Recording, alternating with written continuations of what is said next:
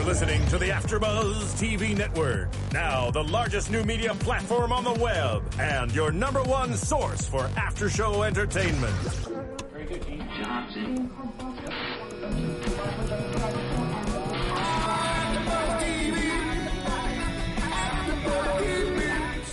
The AfterBuzz Studios in Los Angeles, California, presented by Maria Menounos and streaming live thanks to Akamai Technologies. This is AfterBuzz TV's Penny Dreadful After Show.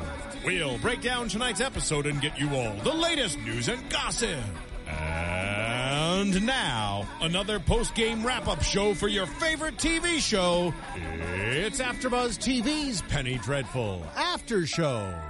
Welcome everybody to AfterBuzz TV, our first after show ever for the new Showtime series, Penny Dreadful. I'm so excited for this amazing show. I'm your host, Marissa Serafini, and with me I have tonight. Hi, I'm Roxy Stryer, and I'm so excited. Oh my goodness, this show was so good. Oh, what were your first overall thoughts?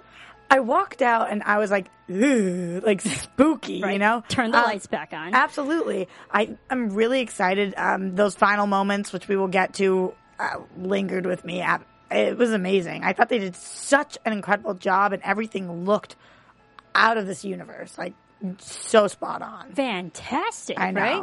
Uh, I thought my thing. I loved. I already loved the show. Just watching the trailers and knowing the cast members who, and we'll get into that.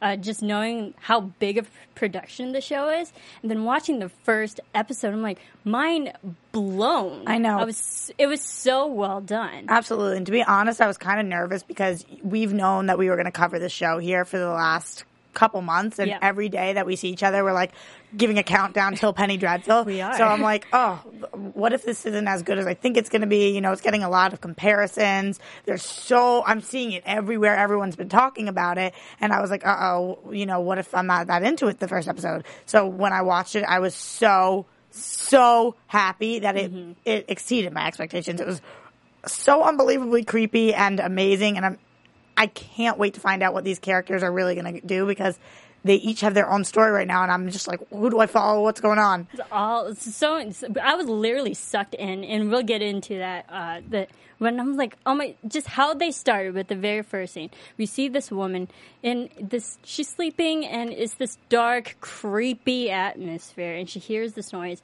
goes down the wooden, creaky hallways, and it's like, you know, from horror stories, you don't go down a creepy hallway. Like, with- what are you doing? Was like, don't go through that door.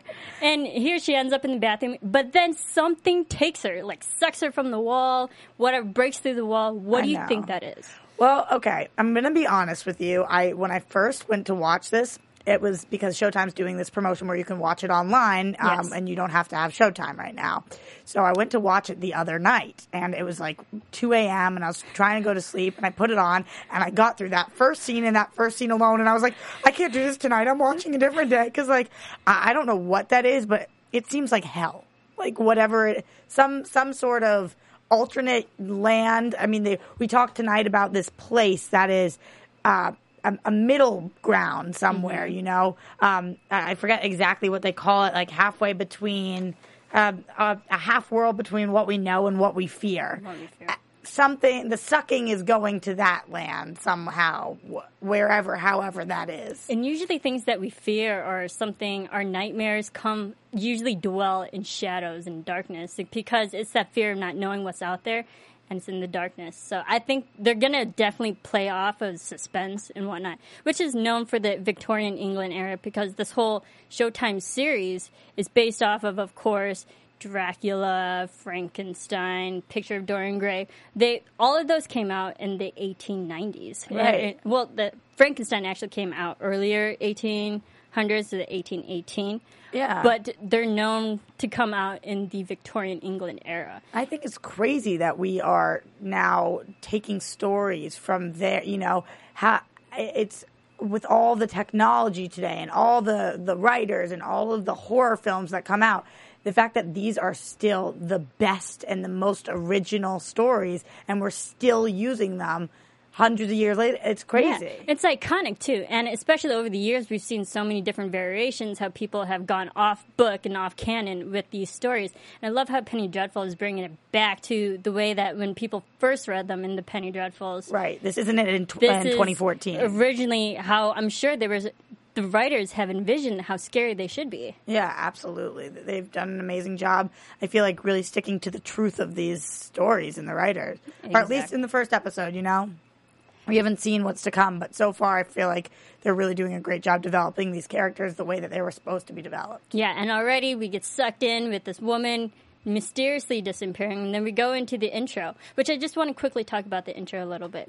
Um, we see, I love how they shoot it and how they filmed all of it and edited it because we see the like all these instruments, uh, religious instruments like rosary and crucifix, and then alongside with scorpions and, And spiders, I know, the and usage of spiders. snakes and frogs, all these animals that usually have a negative evil connotations to Mm-hmm. them, but juxtaposed along these religious items, I thought was interesting how they played in the dichotomy of good and evil with each other. Absolutely. Sets the tone of how the show is going to be. Yeah, and then like you're saying, they usually have this evil connotation, but they also some of them do have a religious connotation. When you're talking about a snake, you know, things like that, they go Right. back all the way, um, and it, it just does a really good job setting the tone of this series, which Showtime typically does. You know, Absolutely. Um, I really like how networks more so are moving towards this where you kind of get a minute to be set up for the show and get yourself into that. Because we have such crazy busy lives.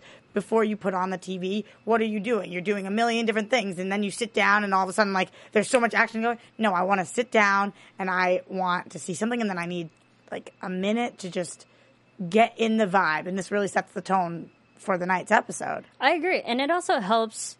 It, I think this show, this particular one, is going to show the audience maybe a different side of evil things. Uh, because the intro showed maybe they kind of glorified um, some evil things in a way. They made it beauty, beautiful, and slowed it down for us to like really enjoy the overall aspect of it. And I think Showtime's going to have us think different ways and things that we believe is one way, but to have us see it a different way. Yeah, and also on top of that, the scariest things are the unknown. You know, so it- it's not. Yes, the spiders are scary and things like that. Yes, that's scary, but that's something I can put a name to. I know what it is, so it's not as horrifying to me as th- the creature. You know, we're we're seeing things that I don't know what on earth it is. I don't. I mm-hmm. have no idea. So that's horrifying because I can't even put a label on it. We're we're seeing things that the best the best experts I don't know what it is, which is why we don't know what they're capable of. We don't know what world they're being sucked into. We don't know what this thing on the table is, you know? Which is mm-hmm. why this is I have a feeling going to be quite a horrifying show. horrifying but brilliant. Oh, yeah. Also, so I want to start to get into the characters because after the intro, we see this woman who is Vanessa Ives, played by the amazing You're Eva obsessed. Green. I'm obsessed with her. I know. She's freaking brilliant. Eva yeah, Green. she is amazing. Um, and it's great to see her on the show. She she killed it tonight. Yeah, it's the- great the to see a moment I lot of see- these actors. I know. The moment I knew Eva Green was a, attached to this project a long time ago, I was like, I got to do Penny Dreadful. I know, I know. You've wanted it for so long. And I just have to brag about you for a little bit because you have been doing your research on this show. Like, you're reading everything. You've gone back. Like, wh- okay, tell us a little bit. What have you been going to do? Okay, so knowing the show was coming up, I read Picture Dorian Gray. I sped read Frankenstein. I'm planning on reading Dracula again, even though I'm more familiar with Dracula, so that's why I kind of put Dracula off. But I'm going to read that again, and also War of the Worlds, Mm-hmm. Okay. too, which are all very well known Penny Dreadfuls, which is also the show is what is based off. Of. Right. So we have two of us here tonight. We're actually a panel of four, though. Four. But of our four, we're- all have our different things. But you are a resident. No, like you know everything. You're our, I you're our love bank reading of knowledge. books. Yeah. that's my thing. and, and thank goodness for people like you, so you can inform me when we're watching. You're like, ooh, you want to know something cool about this? I can tell you. I'm like, yeah, I do, Well, I- thank you. I find it fascinating, and I hope everyone else finds it fascinating. oh my god, the too. most. Of course. I mean, that's what we do. I here. was in a library while I was reading, uh, watching and reading the first uh, episode of this, and Mm-hmm. then so when I saw the spiders on screen, it took every fiber of my being not, Not to freak out I in know. a public, silent place. So, all right, I digress a little bit. We'll get back into this episode. Um, so we we meet Vanessa Ives, and she's praying in Latin. She's playing the the Hail Mary, mm-hmm. and then we see this creepy spider coming out of But of just the one. cruci- just one this time, coming out of the crucifix. Why do you think she's praying so fervently this time? I don't know. It was really interesting to me. I don't know what part religion is going to play in all of this because it, it seems like the way you set up a first episode is very important to the rest of the season and the series. Mm-hmm. So I have to think that religion is going to play something huge. We also learn later on that this character has a lot of guilt. Uh, I don't know what this guilt is. She feels guilty. She feels like this is her fault. I don't know why. We haven't gotten there yet, but I have to believe that that has to do with something with why she's praying so often. Um, but I don't know what she could have done. And also, while she's praying, we hear this. I don't know if you watched it with the subtitles on, but we hear this low voice saying, Soon, child, soon, and I'm hungry. No, I didn't. What do you think that is? Wait, I didn't even notice that. So oh, I highly suggest go back and rewatch this episode with the closed captioning on. And there, there's the line, Soon, child, soon, and I'm hungry. In a very, very creepy way. is it supposed to be coming from the spider or from like the, the atmosphere? atmosphere, something. I think maybe whoever she's praying to might be after her in some way. Well, I I don't know. I mean, when we when we're talking about this woman who was getting sucked out of the window, we don't really have context for that because we don't know when or who that is or what's going on there. Yeah. Is is uh, Vanessa the little girl, and so it was her parent being sucked away? Is that why she's so invested? Other than the fact that obviously um, we we see that she has some stakes in this daughter that's been invested. I don't know what her exact relationship is or how invested she is, um, but I, I don't I don't know. It seems to me like you were mentioning before, this really is going to have us question what is evil because if she's done such bad things before, but right now we look at her as the protagonist, is is she partially evil as well? She's a very enigmatic creature, Right. person, and we don't really know if she's good or if she's evil yet. She, I think, she's kind of in between. So may I don't know this the soon child. Maybe it has to do with now we have the girl coming back and we see her for a second before she's sucked out again, or I don't. Something's coming soon. We'll see. And then we also meet Ethan Chandler, who is American sharpshooter. We see Vanessa at this American festival outside, and Ethan showing off his shooting skills. Right, and telling th- stories. And telling stories about when he was growing up, he did all this, and um, but Vanessa's smart woman that she is, she knows that he's probably lying Full of crap. but intrigued with his shooting skills and they she meets him at this one pub Yeah. i guess and then i loved their first interaction. I mean i don't know have you ever seen the movie casino royale also starring eva green? The how okay how vanessa um, sizes up Ethan and saying your your hand is trembling and you're a drinker and you did all this like just in a Sherlockian way, just reading him and knowing like the truth of all of him. It really reminded me of her character Vesper Lynd and how she Really? sizes up James Bond. It's just so like on point, the same beats. It was brilliant. What do you think of their reaction? Well, I love seeing kick-ass women on TV, Love and it. so uh, that's something that I always am drawn to, um, and especially because of the fact that this is taking place in 1891, I enjoy it even more. You know what I mean? Sh- seeing somebody back then who really knows how to put a man in his place, it's cool as hell. You know? Especially during that time because Yeah. men were still kind of above yeah, women. exactly. That's why I think it's even more heroic and and awesome to watch. Um, so I thought it was cool. I loved that she didn't give her name. He says, "Do you have a name?" She says, "Yeah." Yes. Like and walks away. I, I love that. I always, anytime somebody says that to me, "Do you have a name?" I always want to say that because why not just say, "What is your name?" You know. Mm-hmm. And then then she would respond, "But do you have a name?" Yep. Like so so smug and awesome. But you Um, also have to keep it elusive and mysterious because Yeah.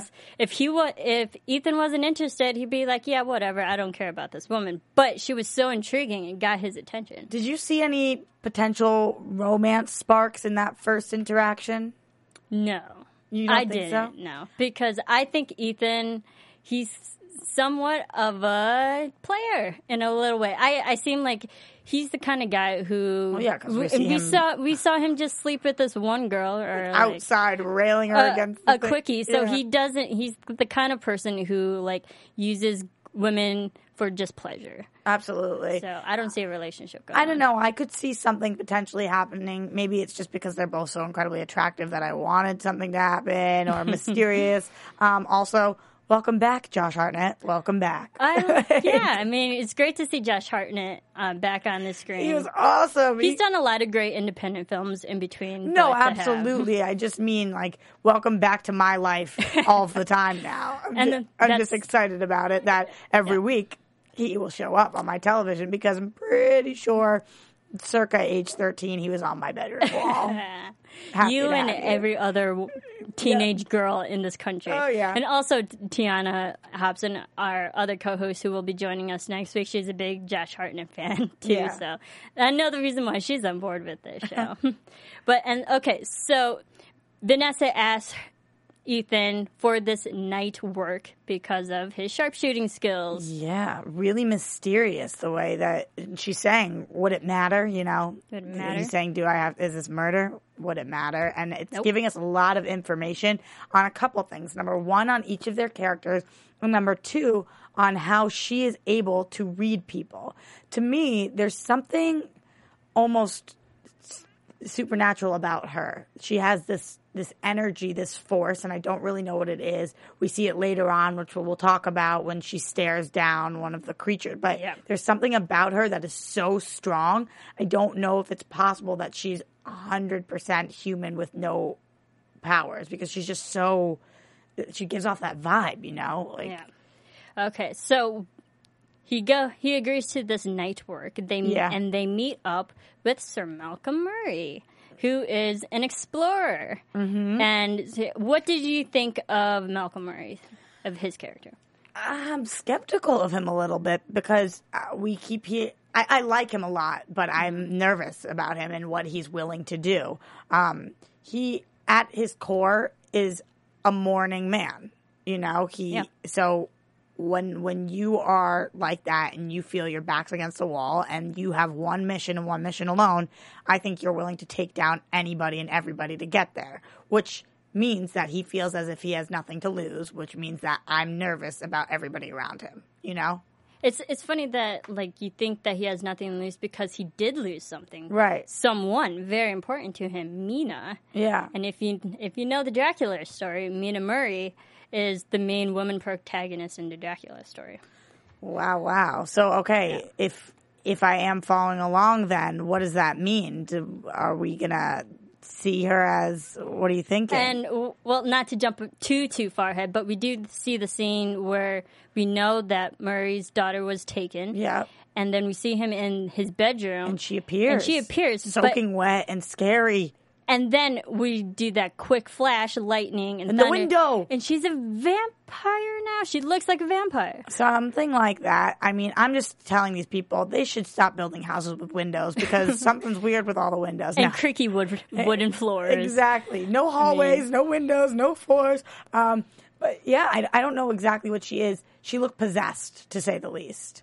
Um, so I, Okay, I, possessed. I, vampire, very possible, but definitely um, with the eyes, the fit, the flash, whatever it is. We're, It was so fast that we can't really tell right, away now. But we know that she's been changed, yes. and she is not the little girl that he once Do knew. we think she is still alive, or she's just a figment of his imagination right to now? me, it felt like she was portraying two different characters right there. So I feel like maybe there's something inside her, like a demon inside her or something taking over her body part of the time. Okay. So I think she is still there, but I think there's something else inhabiting her. Um, that's just what it seemed like because for the first second that she's there, we see she is scared and like upset, but she didn't look supernatural. And then there's a switch, and then there's the window, and she's gone. You know, so I, I don't know. I'm I'm thinking that there's some dual personality thing going on. And also to to keep going on the Malcolm Vanessa track, that after that happens, Malcolm goes to Sir Murray goes to Vanessa, and then they have this discussion that uh, they they kind of feel guilt, and it seems like they believe it was their fault.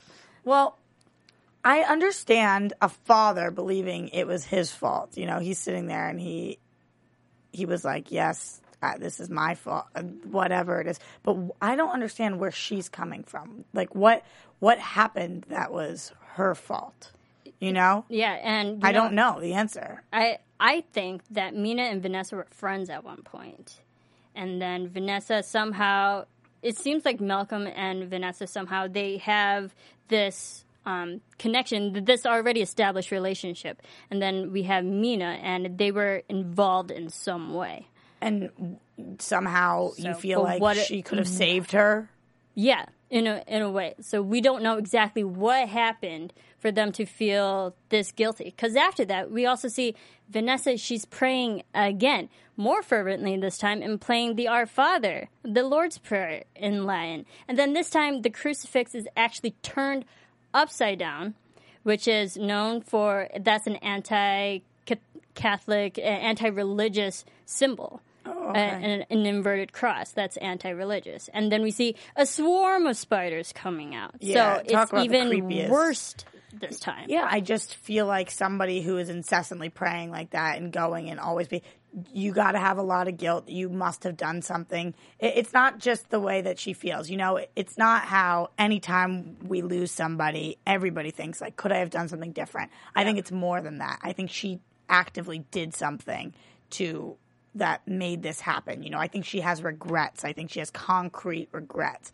not just abstract like what could I have done? Is this my fault? I feel like she act she there were actions that took place on her part that she regrets and she goes and she prays and she Yeah, and, asks for forgiveness. and also it's starting to affect affect Malcolm this time because we see he's this very strong-headed man, Mm-hmm. and he seems like he has everything really well put together. But then after the appearance of Mina, he kind of um, gets a little bit vulnerable. We see a little bit of vulnerability in him when he's saying the story about this lion, and but that's you know just a metaphor for his life that he soon realizes he's the one that he started off as a hunter, but now he's becoming the prey. Right, Something yeah. is after him. Absolutely. And I'm very curious number 1 about their relationship, like how uh, how they are connected. Was it his daughter's friend or what?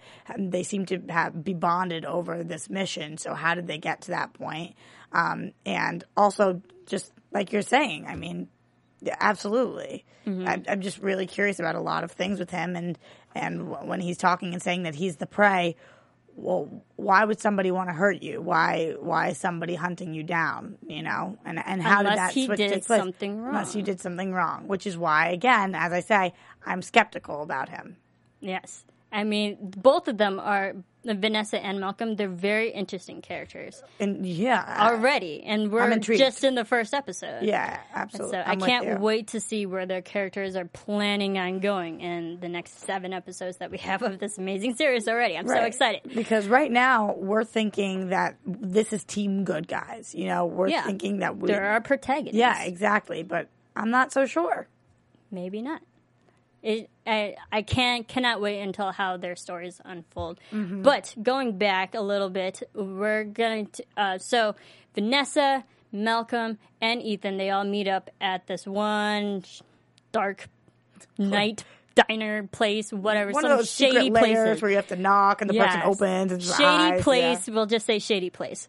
And they go downstairs in the basement right? and they meet up with three people who are just standing here who actually it turns out to be this shootout with vampires Yeah, I mean, I- don't really. I'm curious what's going on here. You know, they're they're standing there to protect something. You know, to to be the gatekeepers, and um, if if we thought that it was going to come down to shoot, they're speaking to each other in different language. I don't know what's going. I don't know what's being said. I'm definitely going to search the internet this week to try to figure out if anybody knows what's being exchanged here at this point. Um, but something goes wrong, and everybody starts shooting. shooting Um, and ethan being that sharpshooter that he is Yeah. just keeps shooting up the place and that crazy moment where we see that person that we think is or the vampire that we think is dead bend over backwards and like his whole body curls And up like and in kind of still- like an exorcist yeah, kind of way. Absolutely. Um, I'm not even certain right now what we have, like putting labels on these. Yes, we can say vampire. you know, Vampires or some creature of the night that's these creatures of the night, right? Um, and again, going back to the being the most scary because these are unfamiliar creatures that I can't exactly title. They're creepy because I don't know what they're capable of. And I thought that was interesting how when they were shooting them, from all the vampires shows, movies that we've seen in the past century, I will say, because we've been alive in the past century, we see stakes through the heart, and we see them use a lot of different weapons. But when we see, normally, when we see vampires die or get vanquished, they turn into dust. But these vampires, their bodies are still there. Yeah. So, So are they not true? they are. they true vampires? Yeah, I don't. I don't know. Um, and what distinguishes these things from the creature that we later on see? You know, what are I, I need to figure out what are all the different people slash creatures? What are all the different categories? You know, what are we seeing here? And also, we saw three of them, but they were just standing there before we they met the three main people. It made me think that like they knew them in a way, Right. And are they associated with them? Have they done business? They Are seem there- familiar with them. Yeah, very familiar. Are are there more people Like that. These vampire-ish Oh, there's got to there be. like there's that? no way there's those are the only three, and then they're dead, and we'll never see them again. There's got to be more. You know. Yeah, because they're questioning because they they think this type of creature stole uh, kidnapped Mina a long time ago, and they believe there's at least one more out there. But I think there are more. Yeah, I Way think more I think there. there's definitely more, um, and I think that it's going to be kind of a hunt to chase them down. And as every time you find one, you find out there's another one because Yeah. you, you're finding the wrong one. You're looking for the specific. So Yeah. And then, so we have the body of the vampire that still remains. And then we get introduced to Victor Frankenstein, a young, dashing young man. What do we think of their portrayal of Frankenstein? I thought this was the coolest part of the episode so far. Um, I think he is so intriguing. Uh, Same here. His, it doesn't hurt that he's gorgeous, No, of course. it doesn't, of course. Um, but his morals and his rationale in life, um, especially when we end up seeing him in the scene where he's sitting and talking about all that matters to him, Yeah. is the difference Oh and what separates and the tissue that separates life and death.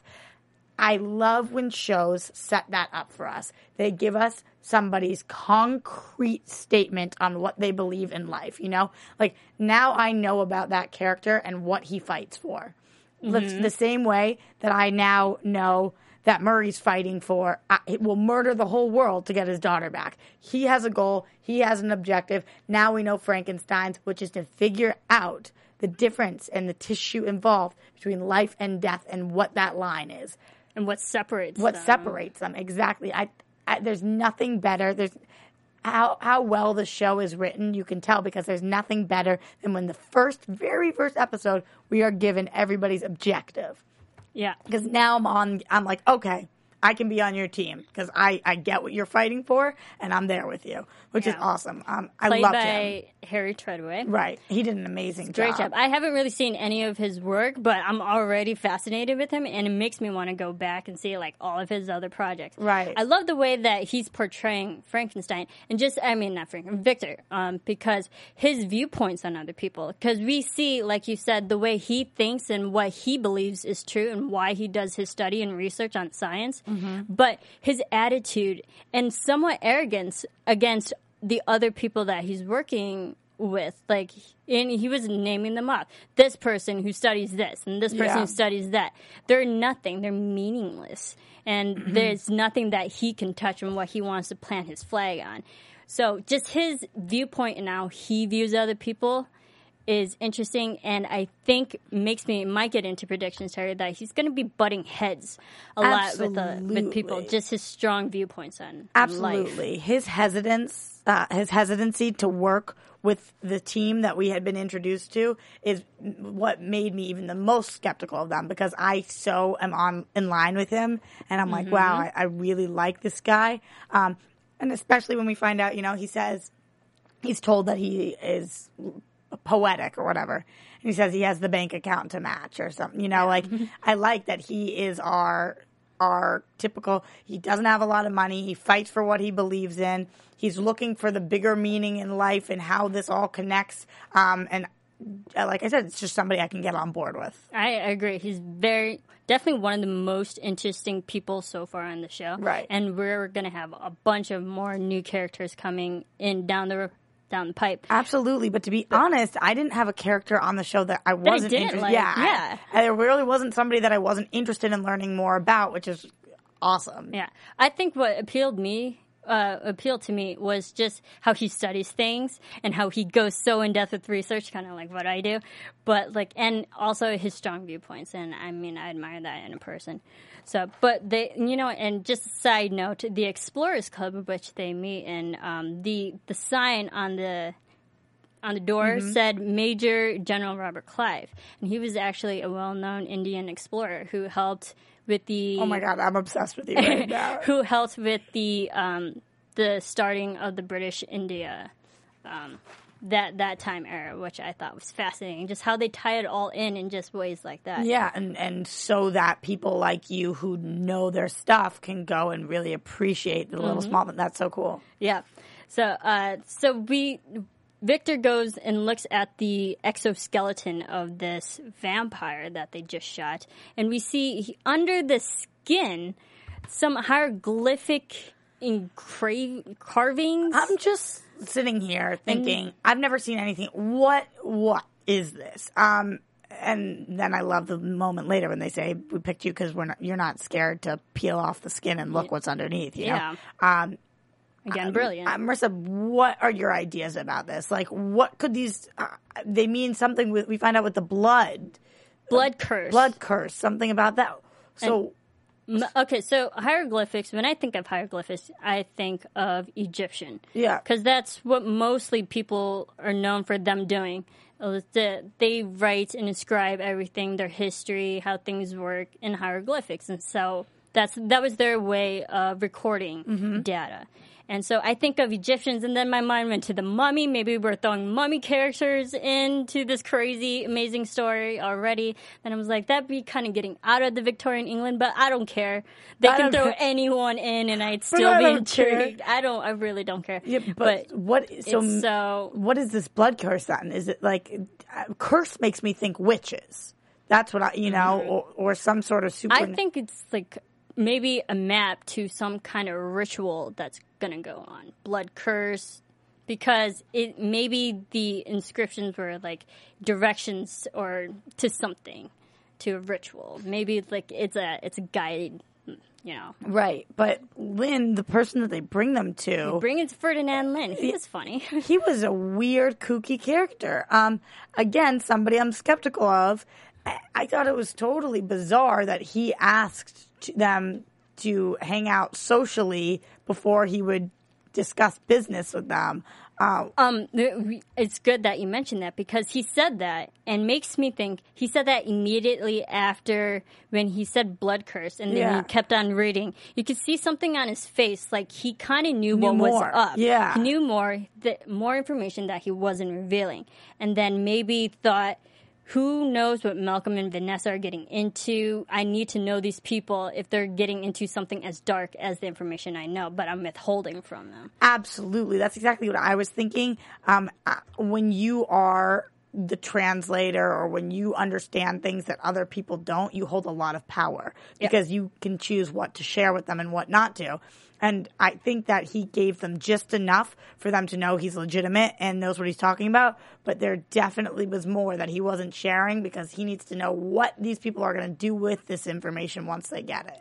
And also, he did mention uh, the inscription, the the inscri- whatever engravings Yeah. of these hieroglyphics. They're from the Book of the Dead. Yeah. which also made me think mummy because they use the Book of the Dead. Yeah, creepy, creepy. Um, but we know they have more of them, and the, I mean, do we think they're all going to be the same, or do you think they're going to be different pieces of the puzzle?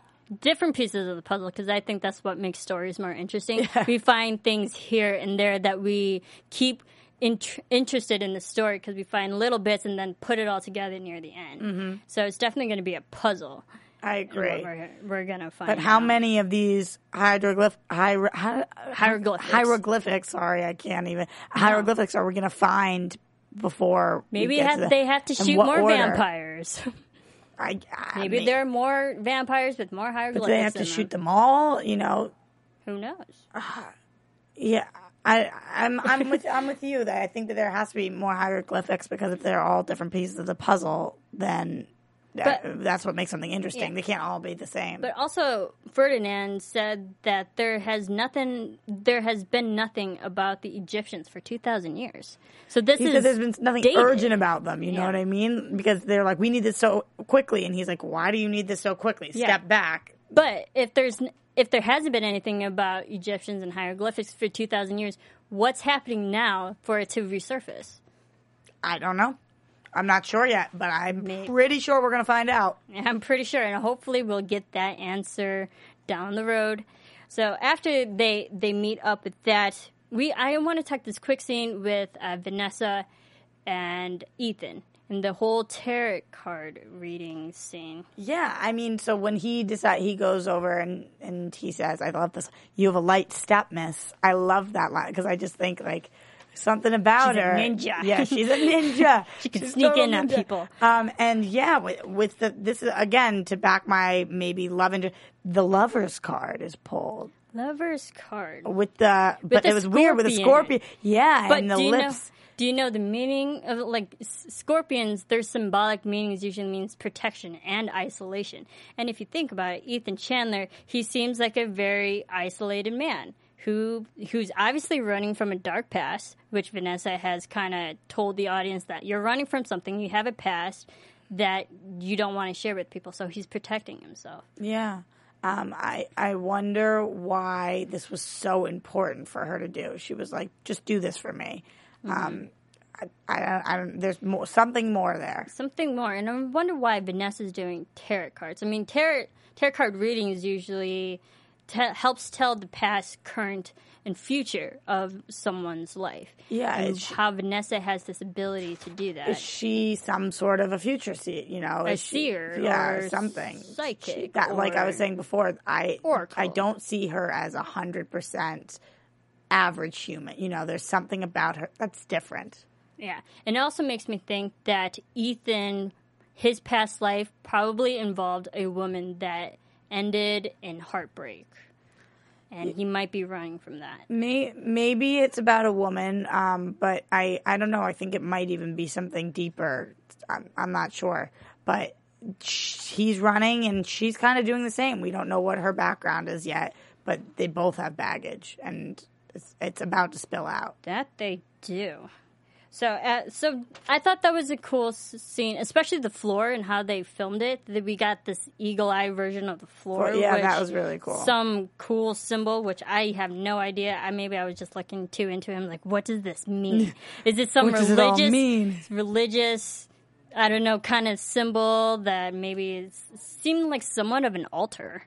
Yeah. way, if you did any kind of ritual or something. But I think they definitely showed it to us for a reason. I have a feeling they've shown everything to us for a reason. So I, I don't think you're looking too much into it, but we, Yeah. don't, we don't know the meaning of it yet. Yeah.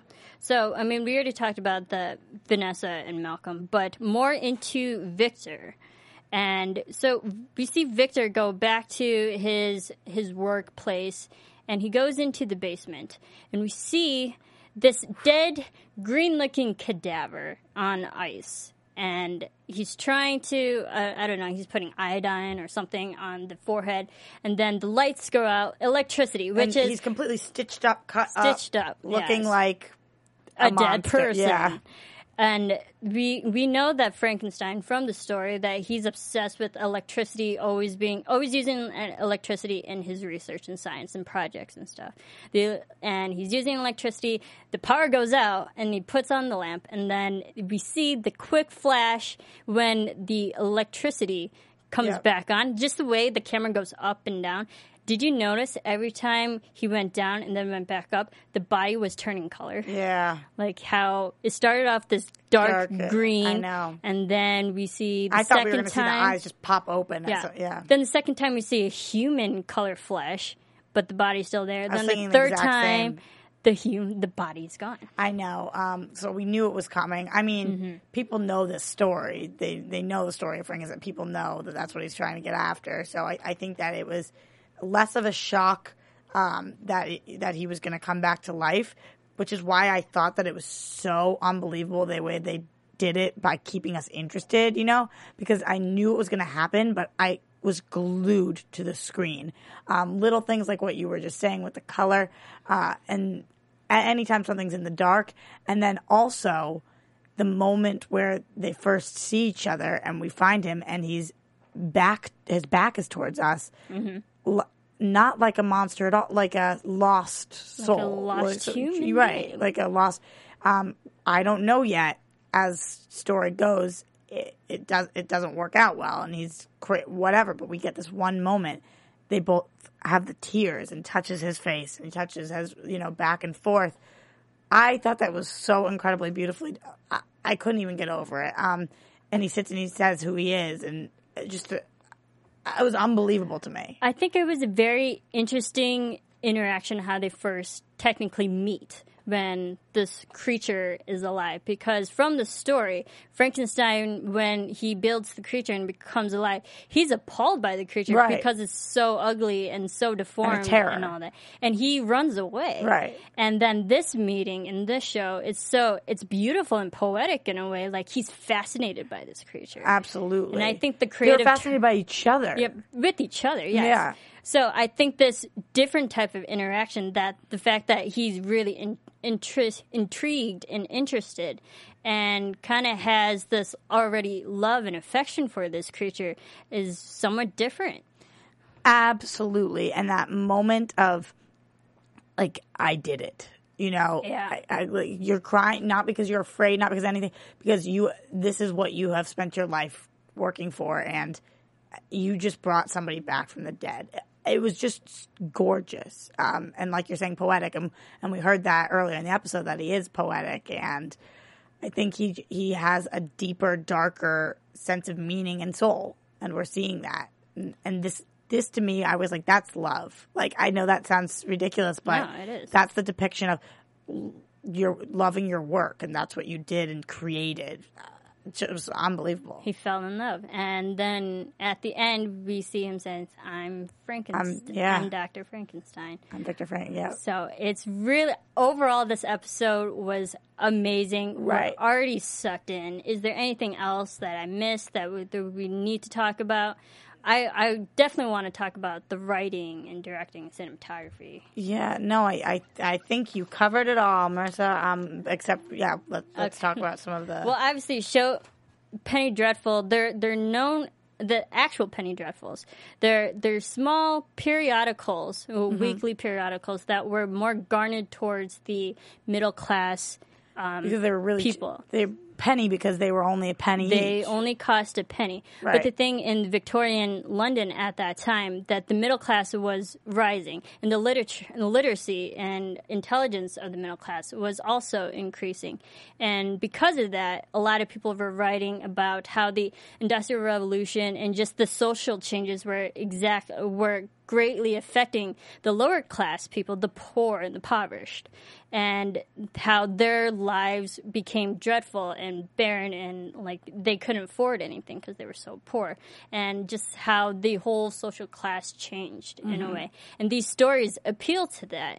And the Penny Dreadfuls were mostly known for um, building suspense and having um, many characters in a story, and they tend to be long stories, which all of them were. Because I read a few of them this week. How do these stories compare, in your opinion? Because I know you do a lot of shows like this, but one of them being Once Upon a Time, you know, Yes. where we have a lot of iconic characters.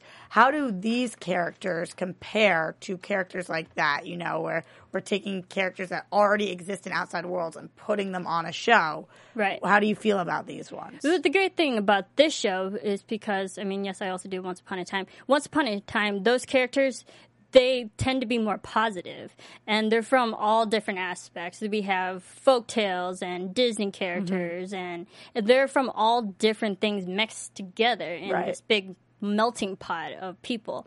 And then here with Penny Dreadful, we have a bunch of stories that came out in the same era, in the same time frame, in the like the 1800s. and they're all dark and gothic and intriguing in that way. So they all have share a similar common bond in that way. So it's easy to Once upon a time is everything mixed Right. together, and this one's. It, I feel uh, Penny Dreadfuls here sticks to a certain genre. Right, which uh, it, it makes it more can be easier to intertwine these stories and Meld. And like you're saying, yeah, melt them together. Yeah, and Dracula, one um, picture Dorian Gray, uh, so many, so many stories. Uh, Doctor uh, Jekyll and Hyde, you know, those stories came out in like the same decade. Within ten years, all these stories came out, and also we had like you know H.G. Wells, uh, Wilde, all these big famous auth- authors come from the Victorian England era, Yeah. Who- and also people that you all uh, other authors that you might know, Emily Bronte. Yeah, and Charles Lutwidge Dodgson, aka Lewis Carroll, who I love when you get so if you if you don't know Lewis Carroll, he's mostly known for writing Alice in Wonderland Mm-hmm. and Through the Looking Glass, and also a big um, po- for poetry and poetics. We have Lord Tennyson. So, which I actually read a lot of Lord Tennyson when I was younger. I'm so shocked that you read something. Uh, I Well, think I don't. No, well, I'm kidding. no, Of course. No, but I find it fascinating. So there are a lot of authors that we're aware of, but may not have be aware that they came from this time era. I wonder how much they're going to stick to these authors' words. I, I was trying to watch because obviously doing research on the show, knowing we're going to cover it, um, one of the first things you do is you IMDb it. And when you do that, you we know or whatever it is, you know who these people are portraying. Um, but I noticed that they on purpose left that until the end when he says. I'm Dr. Frankenstein. I'm Victor Frankenstein. I was wondering if people who aren't doing research, they just put this on, they're watching it, if they caught on to that, you know, or if all of a sudden they were like, oh, wow, you know, this is a character that I know and recognize, and, and here he is, and he's back. Um, and I'm wondering how much they're going to try to surprise us with things and how much they're going to stick to these stories that have already been written. And also, do, speaking of writing, the uh, John Logan, who most uh, Academy Award winner for Gladiator and Aviator, and he's written so many stories um, in, in movies and titles and stuff. And then he got intrigued by reading Dracula and Picture of Dorian Gray. He just kept reading, and then he started writing, and then you realize the story of Penny Dreadful, the show, was like, hey, I'm writing a Penny Dreadful story. Might as well call the show Penny, Penny Dreadful. Dreadful, right? Absolutely. And so that's how, he, and he has written all eight episodes of this season. And he's also um, working with director Juan Antonio Bayona, Okay. Bayona, uh, who is known for mostly directing, uh, most recently, The Impossible, and also. Uh, I forget the other parts of, but I'm like, oh my goodness, The Impossible. I don't know if you've ever watched the show. I was like, is he gonna make me cry like, in this show because it's so be- beautifully shot. The, the I- series. I mean, I wouldn't be surprised. Yes, there was that feeling of horror sometimes, but like we saw in the last scene tonight, it was so beautiful and the tears on them. It wasn't trying to scare us at that moment. You know, they could have gone for the big shock factor and it could have been a monster and he could have attacked whatever it was. But I think it's trying to pull at our heartstrings a little bit, um, especially with the theme right now being focused on finding this girl that was taken from her father. Absolutely. Uh, I and and how how we have so many close-ups and that we're we are seeing their facial facial expressions and we're we're getting invested in them and involved in their lives. I I the wouldn't production design. I I mean, we'll get more into it as we talk about more after shows. There's so much that that I want to talk about that we didn't really see in tonight. But just like the atmosphere, they shoot in Dublin, Ireland, Yeah. and even though the story pl- takes place in England, I found it fascinating just how they can make sets and make it look like a real place absolutely from somewhere that's not where, where the real place is. So going off of that, I just want to quickly, quickly talk about news and gossip. okay. Give it to us. AfterBuzz TV News. So for the promotion of Penny Dreadful, and I find this really, really cool, uh, for the two week uh, from May 5th to May 18th, which is currently right now 2014, they made these exclusive interactive windows in New York and in Hollywood here that I gotta go check this out. This seems pretty cool. So let's go right now. But yeah, I mean, after the show, I'll go to Hollywood. But um, pretty much the windows are like 30 feet windows, and there's all this this design that with filled with lasers, and it, it can follow and track people uh, who are walking past the street, and it shows like their shadows, but in a creepy way, like they're stalking people. Yeah. And then there are also like little peek holes in the windows if one is brave enough to go look inside it shows like little clips and exclusives from penny dreadful or just like in gets people more into the world of penny dreadful Have you heard anything about the results of that and if that's uh, created a lot of draw? people are liking it i mean it's very interactive i don't know any other show who's done, Done this that, for no. promotion and especially in such a world that used to exist i mean it's it's still technically there but times are so different people now in today's society can look back and what that world was like and Yeah. i find that fascinating and um, so there there's big interactive window at the 21st street and broadway in new york and then also at the 7024 hollywood boulevard at the roosevelt hotel here in hollywood Yeah, so, everybody go check this out. I'm gonna go check it out and take some photos and maybe show it on our after show. I mean, Cool. that's really cool. And then also, just a little side note: Logan, uh, John Logan, who wrote this series, is also writing the new um, James Bond 2000, uh, 007 movie, and he's working with the director Mendes um, in both, and he's uh, part of Penny Dreadful as well. So he's writing the new Bond movie, and then after that, he's coming back and writing this. He's already working on season two of Penny Dreadful. Yeah, and I think it's amazing when um, you see all the time in Hollywood people bond together and start working together in pairs because Yeah. when you have a connection and it works like this show clearly does, then you want to stay working together, which is awesome. absolutely. So that's all my news. Let's get to predictions. And now, your AfterBuzz TV prediction. Okay, so a lot has already happened in tonight, but where do we think? I mean, we know more characters are coming down the line. We have Dorian Gray coming in, and then uh, Yeah, he's, just so he's many people. Just, episodes. Yeah, just so many people that are have yet to be introduced to us. But where do you think Vanessa and Malcolm are going? Like, are they behind something for the disappearance of Mina? Is she alive? Is she coming back? I do think, like I was saying before, that something's inhabiting her body, and I think it's going to be about finding her and getting it out um, so she isn't possessed. Uh, I think that they're going to lie, cheat, and steal to do that, and so we're, we're going to morally question whether we can root for them or not, uh, and uh, what what this one girl's life is worth. Um, but I, I'm again, I'm nervous about them, and I'm nervous about them teaming up as a, a threesome right now, and I'm certainly nervous for Dr. Frankenstein whether he's going to come on board with them or not. Um, Yeah, and this creature. yeah, I mean, I'm- so-called creature, but he looked like a normal human being. I don't personally. I'm not too afraid of him unless we actually Yet. see him ravish the and rampage the whole city. do you think, like in the the stories, we're going to hear him not really be able to talk and kind of be uh, angry and rap whatever? Well, and that's the funny thing because the story of Frankenstein, he actually teaches himself literature and how to read and how to speak. He learns language himself. He's self-educated, and so I kind of maybe want to see.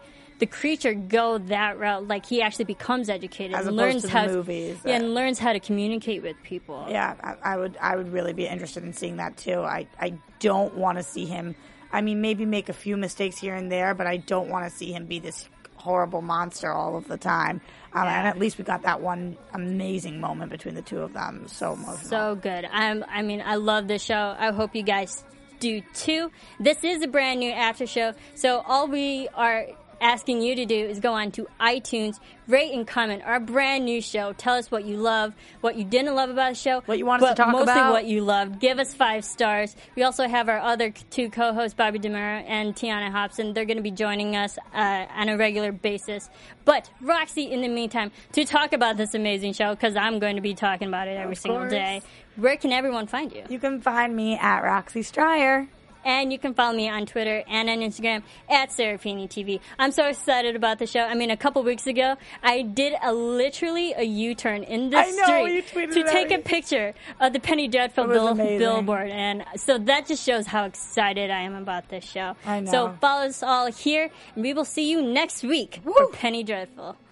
From executive producers Maria Menounos, Kevin Undergaro, Phil Svitek, and the entire AfterBuzz TV staff, we would like to thank you for listening to the AfterBuzz TV network.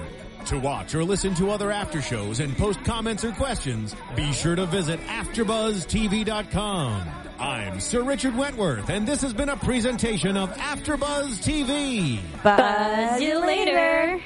The views expressed herein are those of the hosts only and do not necessarily reflect the views of AfterBuzz TV or its owners or principals.